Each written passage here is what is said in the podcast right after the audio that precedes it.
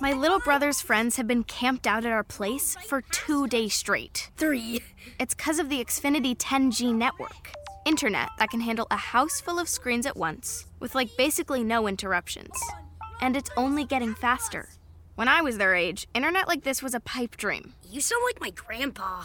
Please go home. Introducing the next generation 10G network, only from Xfinity. Restrictions apply, not available in all areas. Buddy, how is it up there? Where are the Huns? Just go to the front, and you will find out damn quick where they are, and no one will have to show you. Conversation between relieving AEF 5th Division and relieved AEF 80th Division Doughboys near Cunel, France, October 12th, 1918.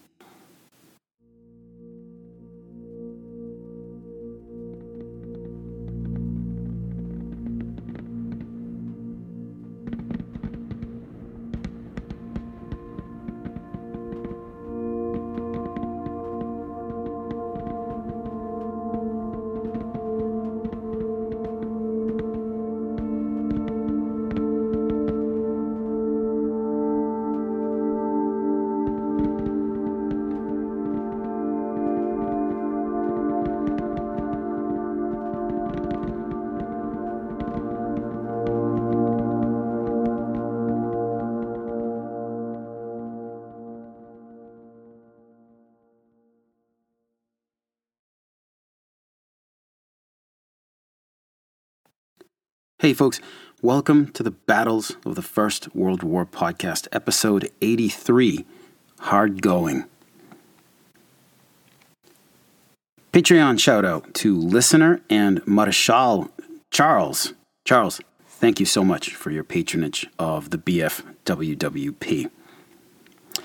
And with that, Patreon pitch time, folks. I think it's been a while. As patrons on Patreon, you will have early access to all new episodes, as well as transcripts and bibliographies for those episodes. Patrons also have other perks, such as extra episodes that have not yet been released. Patrons currently have access to an episode on the battle for Fismes and Fismette in the summer of 1918, and episodes covering the Battle of Tannenberg. If this sounds interesting to you, check us out on patreon.com/Battles of the First World War podcast. Patronage of the BFWWP can begin with as little as $1 per episode, and it is greatly appreciated. Patrons are only charged when a new episode is released. I believe that's all the admin we have for this episode, so with that, let's get into the line, folks. As the American attacks continued on the eastern bank of the River Meuse, so too did American efforts continue on the western bank. The AEF 1st Army simply continued pounding and grinding away at the German Army, hoping to achieve the necessary breakthrough to get to the Sedan and Mézières rail hub. We're going to cover 3 days in this episode, the 9th, 10th, and 11th of October, and we'll be going left to right by Corps, the 1st, the 5th, the 3rd, and the French 17th. In 1st Corps sector, the leftmost division, the 77th, had seen a steady advance through the Argonne Forest since the relief of now Lieutenant Colonel Charles Whittlesey and his so-called Lost Battalion on the 7th. The Metropolitan Division's forward elements were now on La Besogne, a hill in the Argonne almost perfectly between the villages of Grande Arme to the west and Cornay on the eastern edge of the forest. The Germans were steadily pulling out of the Argonne itself. To the right, the 82nd Division fully relieved the 28th Pennsylvania Division. The Doughboys of the 28th had put in a hell of an effort, forcing their way through the Argonne and up the Aire Valley to give battle in such hellish locales as Le Chen Tondu and the ruins of Apremont. But now, The 82nd would be the center front of 1st Corps. It was going to be hard going. While they were giving up the Argonne, the Germans were by no means running away pell-mell. It was a grudging, fighting retreat. The 82nd's two frontline units, the 327th and 328th Infantry Regiments, were exhausted. All of us, 327th Commander Colonel Frank Eli said, are more or less gassed and ineffective. The fresh 325th and 326th Regiments were inserted into the front line, and from the division's lines east of the Argonne, they would aim northwest and attack into the Argonne itself. The goal was to seize La Besogne. The 327th and 328th Regiments would be tasked with taking the village of Cornay. Cornay was taken on the morning of the 9th. The drive into the Argonne saw virtually no fighting, as the Germans there had their orders to unass the AO, in U.S. Army terms.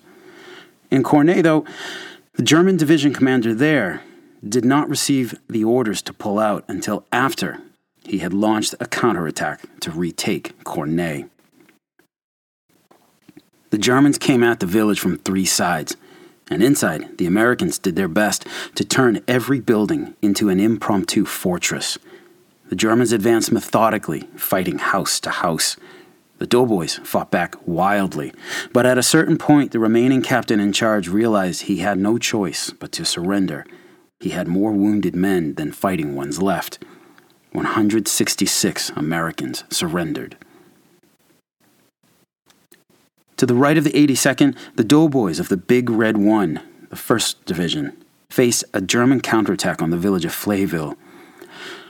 Despite going against a depleted company of exhausted Americans who were low on ammunition and had no machine guns or grenades left, they still walked into a wall of well-aimed rifle fire. The Germans kept coming forwards towards the village, which the American commander intended to give up when it got too hot. The men in Feldgrau collapsed one after the other as the doughboys, well trained in rifle marksmanship, shot with hardly any aim. The Germans were getting that close, until suddenly they gave up, turned, and ran. On the other part of 1st Division's front, the day's objectives were to capture Hills 272 and 263. Hill 272 is an east-west running ridge a couple of kilometers north of Exermont and to the northeast of Fléville. Montrefagne, or Hill 240 to the U.S. Army, just to the north of Exermont, was already in American hands. 1st of the 16th Infantry would stage from Hill 240's northern base and attack from there. Elements of the 26th and 28th Infantry Regiments would push past Hill 272 to take Hill 263, which sits to the northeast of Hill 272. It's a lot of numbers, guys. The Germans shelled Hill 240 during the night, but they focused on the woods in front of the hill, and so only blasted the trees apart. On the morning of the 9th, the men of the 1st Battalion, 16th Infantry, jumped off into the fog and German machine gun and scattered artillery fire. In a paper for the U.S. Army Infantry School Company Officer's Course for 1924 to 1925, the now Captain Leonard Boyd wrote that, quote, "Foggy mornings had been numerous, yet the attack order contemplated no fog," end quote. The fog lifted in C Company's area, and the Germans unleashed the wrath of dozens of machine guns on them. Boyd reported that the company commander, most of the non-commissioned officers, and many of the privates became casualties.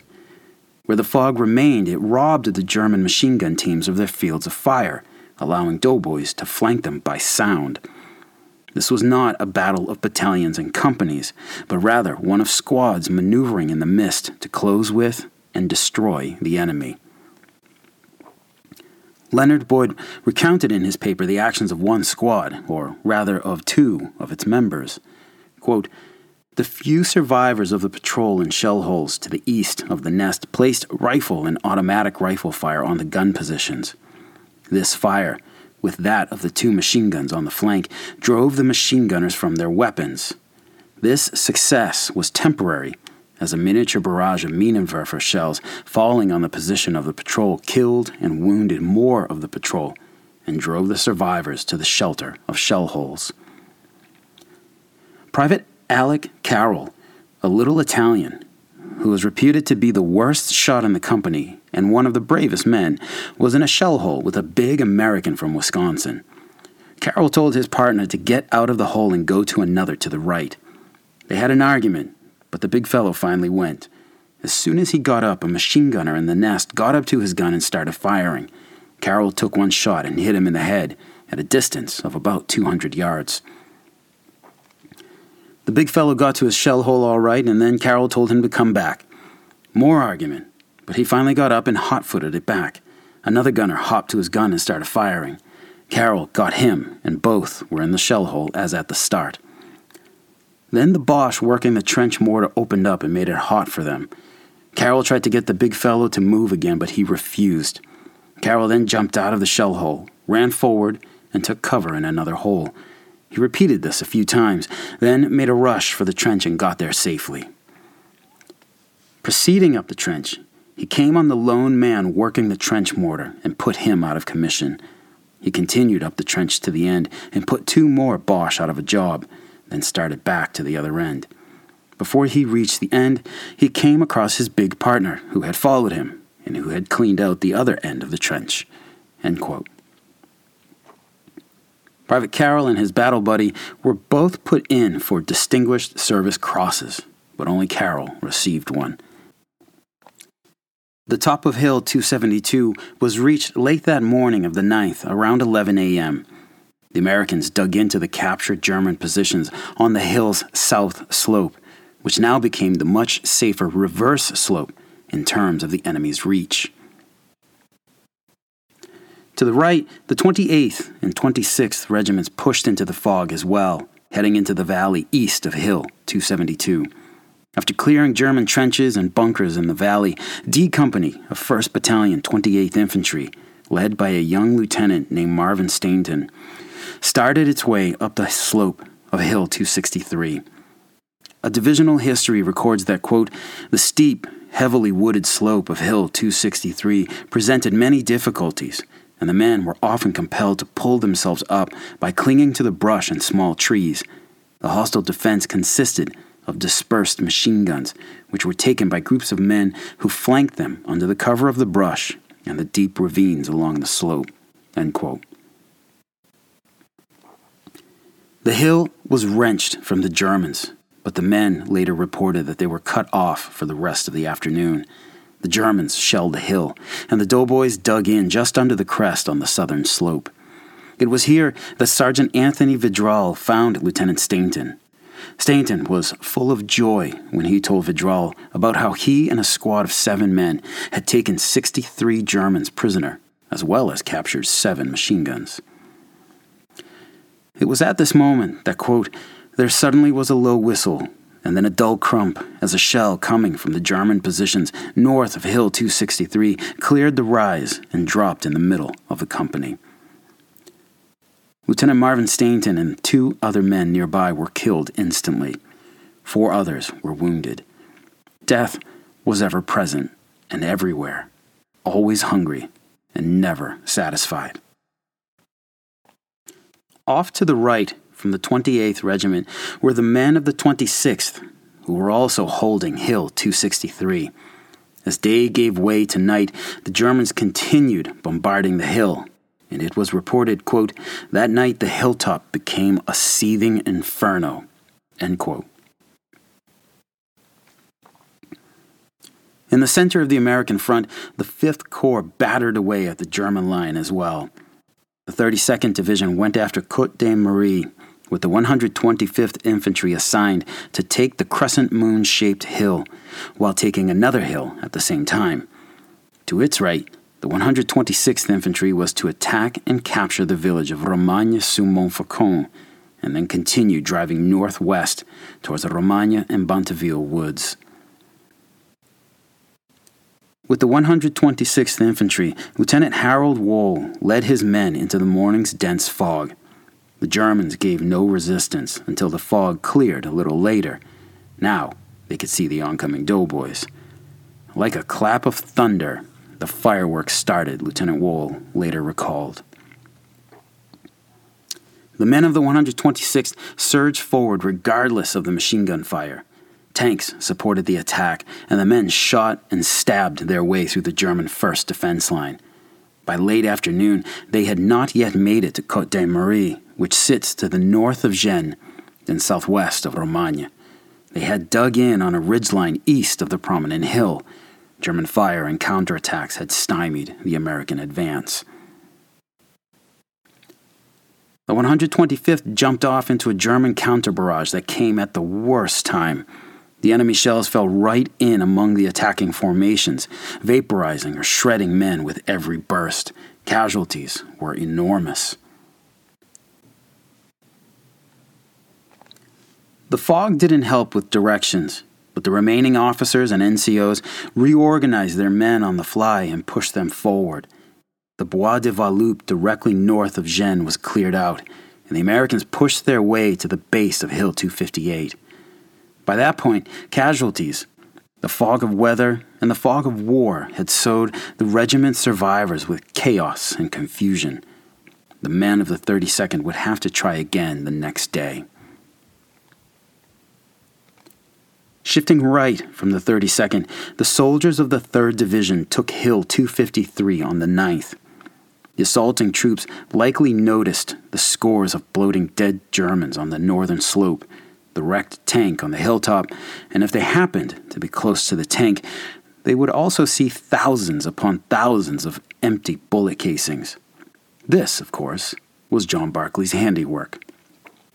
German fire and the resulting casualties halted any other progress.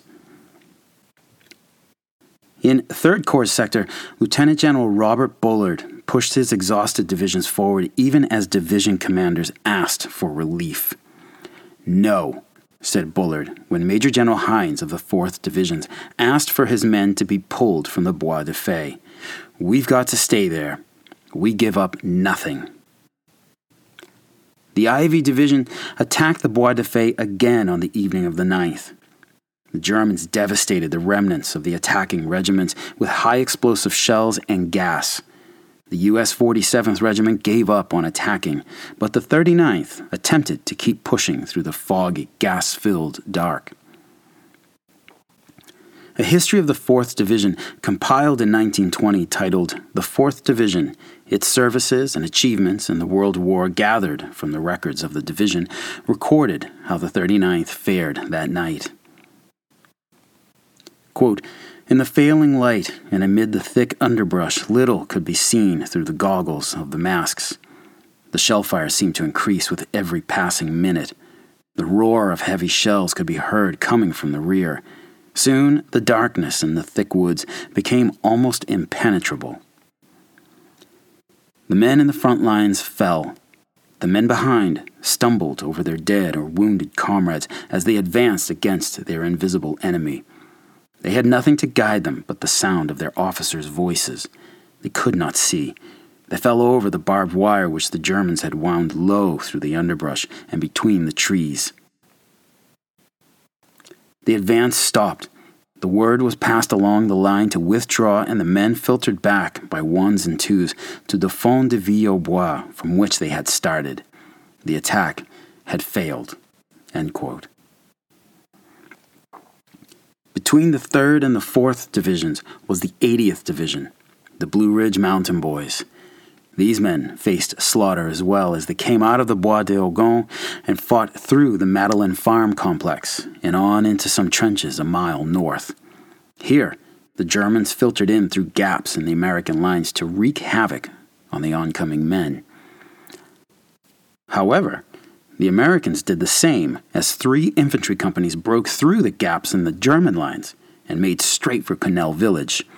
Two German battalion staffs got the shock of their lives when dozens of gaunt and dirty doughboys advanced into Cunel, took them all prisoner, and locked them inside the church. Disaster then struck as this roving band of doughboys walked right into an American artillery barrage on the north end of Cunel, a bombardment meant to protect from any Germans shifting south. Once the barrage did its dirty work, a detachment of waiting Germans attacked the now isolated Americans. A brutal firefight in Cunel broke out as the doughboys fought their way rearwards. Under cover of darkness, the surviving Americans worked their way back into friendly lines to the south later that night. While it had been a brief success, this was the first time the German third position, the Kriemhilde Stellung, had been pierced. You fine listeners no doubt clearly remember from the first Meuse-Argonne episodes way back in 2018 that the Kriemhilde line was to have been taken on the first day of the American offensive. It was October 9th, and it had just now been broken into for a few hours. These were hard, exhausting days. On the next day, October 10th, the Germans gave up Cornay without a fight after so successfully punching the 82nd Division's face there the day before. No doubt the average German frontkämpfer, who'd risked his life to retake another bloody French village, was as stunned as the reconquering Americans were. The Germans not only pulled out of Cornay, but they retreated far enough back that the 77th and the 82nd Divisions reached the bend in the Aire River where it turned east-west. The doughboys reached the now south bank of the river. In front of the 1st Division, the Germans pulled back into positions along the Kriemhilde line, generally in the area of Sommerons village, to the northern edge of the Bois de Romagne, east of that village. The three divisions were bled out, underfed, and beyond bone tired. The doughboy later said, "Physically, we were wrecks. Many of our men could not speak owing to the action of gas on the vocal cords. We were weak, but we're not sick. We were just worn out." 3rd Division took Mamel Trench and the Bois de Cunel on the 10th, but its men, too, were wrecked. The 32nd Division attacked towards Romagne and Hill 258 again, only to see its units decimated by German artillery and endless machine gun fire. In 3rd Corps sector, the 80th Division attacked the Bois de Malamont, a wood to the southwest of Cunel. The first attack failed. The second attack was hit with another friendly artillery barrage, so it failed as well. October 11th saw much of the same. The 82nd Division now attacked the next large village north from Cornay, Saint-Jouvent. It was a disaster, from the planning to the execution. Upper command officers drew jump-off lines that were behind the Germans, and those same officers imagined that the Germans must have kept right on pulling back since they had started. Promised artillery prep and tank support never appeared, so the men were ordered to attack without a barrage. The Germans lit up the oncoming doughboys from as far back as Fléville. Captain John Taylor watched as German fire dropped young American soldiers all around him. Then the German planes arrived overhead. German planes were flying very low, throwing grenades and ripping up our lines with machine guns, he recalled. Our own planes were again careful not to come out, as usual. The moral effect of the presence of one of our own planes is wonderful, until of course the men see him get away at a breakneck speed when an enemy plane appears on the scene. The men feel that when they take almost impossible chances, walking into machine gun nests, etc., that our planes ought to at least take a little chance. In 5th Corps, both the 32nd and 3rd Divisions attacked with no success. In 3rd Corps, the 80th Division went into reserve. The 4th Division attacked across open ground towards the Bois de Faye, east of Cunel village, with the typical results. One regiment never really jumped off, while the other took most of the wood while taking hundreds of enemy prisoners.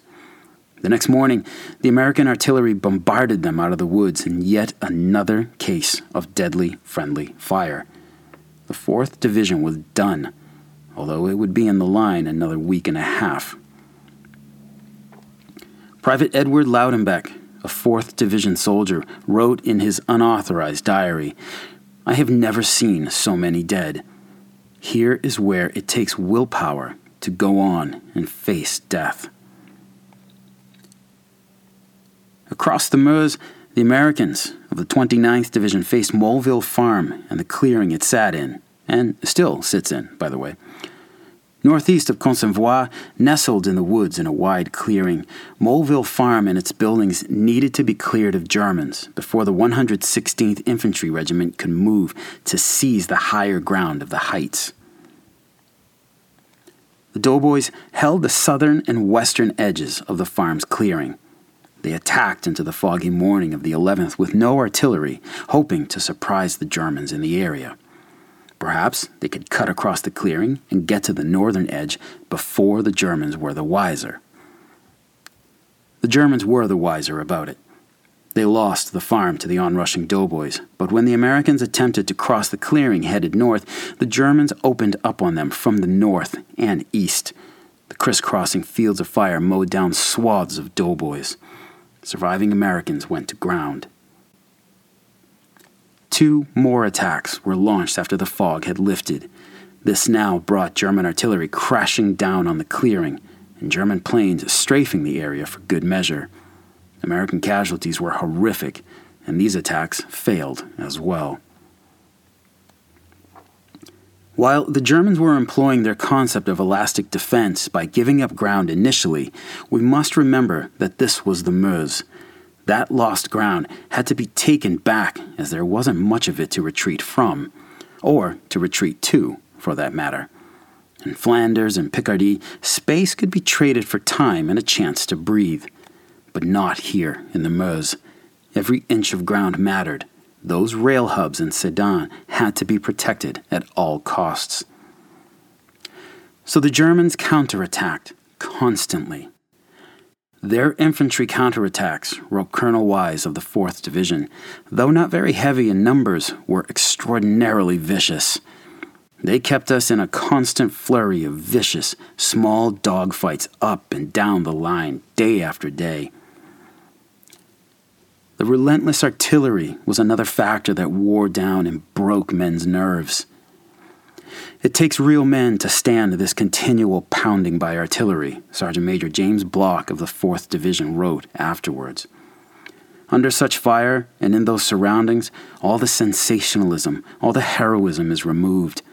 The long, fatiguing days and nights of patient suffering, the continual exposure to miserable weather, such as is found nowhere else on earth, the horribleness of the whole scene, all tended to deaden one's faculties.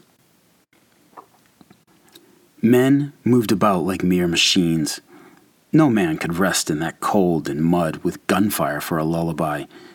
As one by one, sometimes 2 or 3 at a time, we saw our pals go west, we resigned ourselves to fate and patiently waited our turn. If the end would come, only quickly when it did come.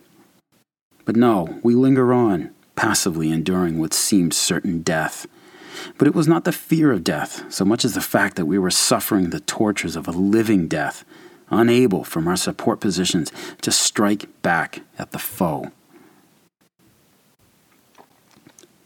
The doughboys of the American First Army were at the breaking point.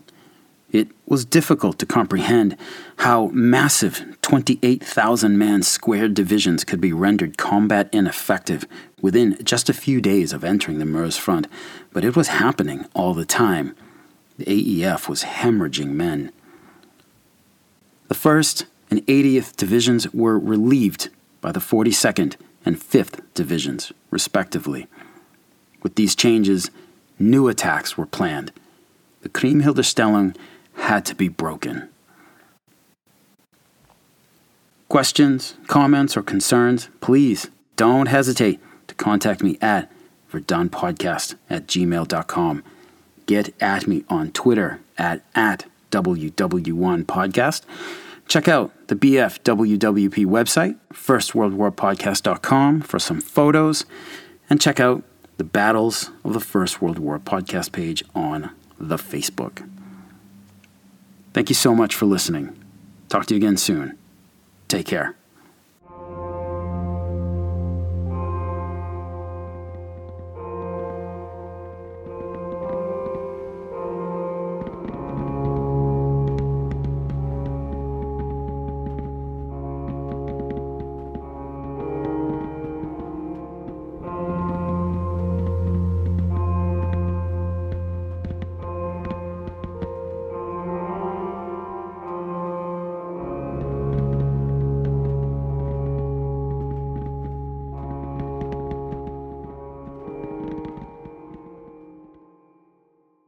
say goodbye to your credit card rewards. Greedy corporate mega stores, led by Walmart and Target, are pushing for a law in Congress to take away your hard-earned cash back and travel points to line their pockets. The Durbin-Marshall credit card bill would enact harmful credit card routing mandates that would end credit card rewards as we know it. If you love your credit card rewards, tell your lawmakers, hands off my rewards. Tell them to oppose the Durbin-Marshall credit card bill.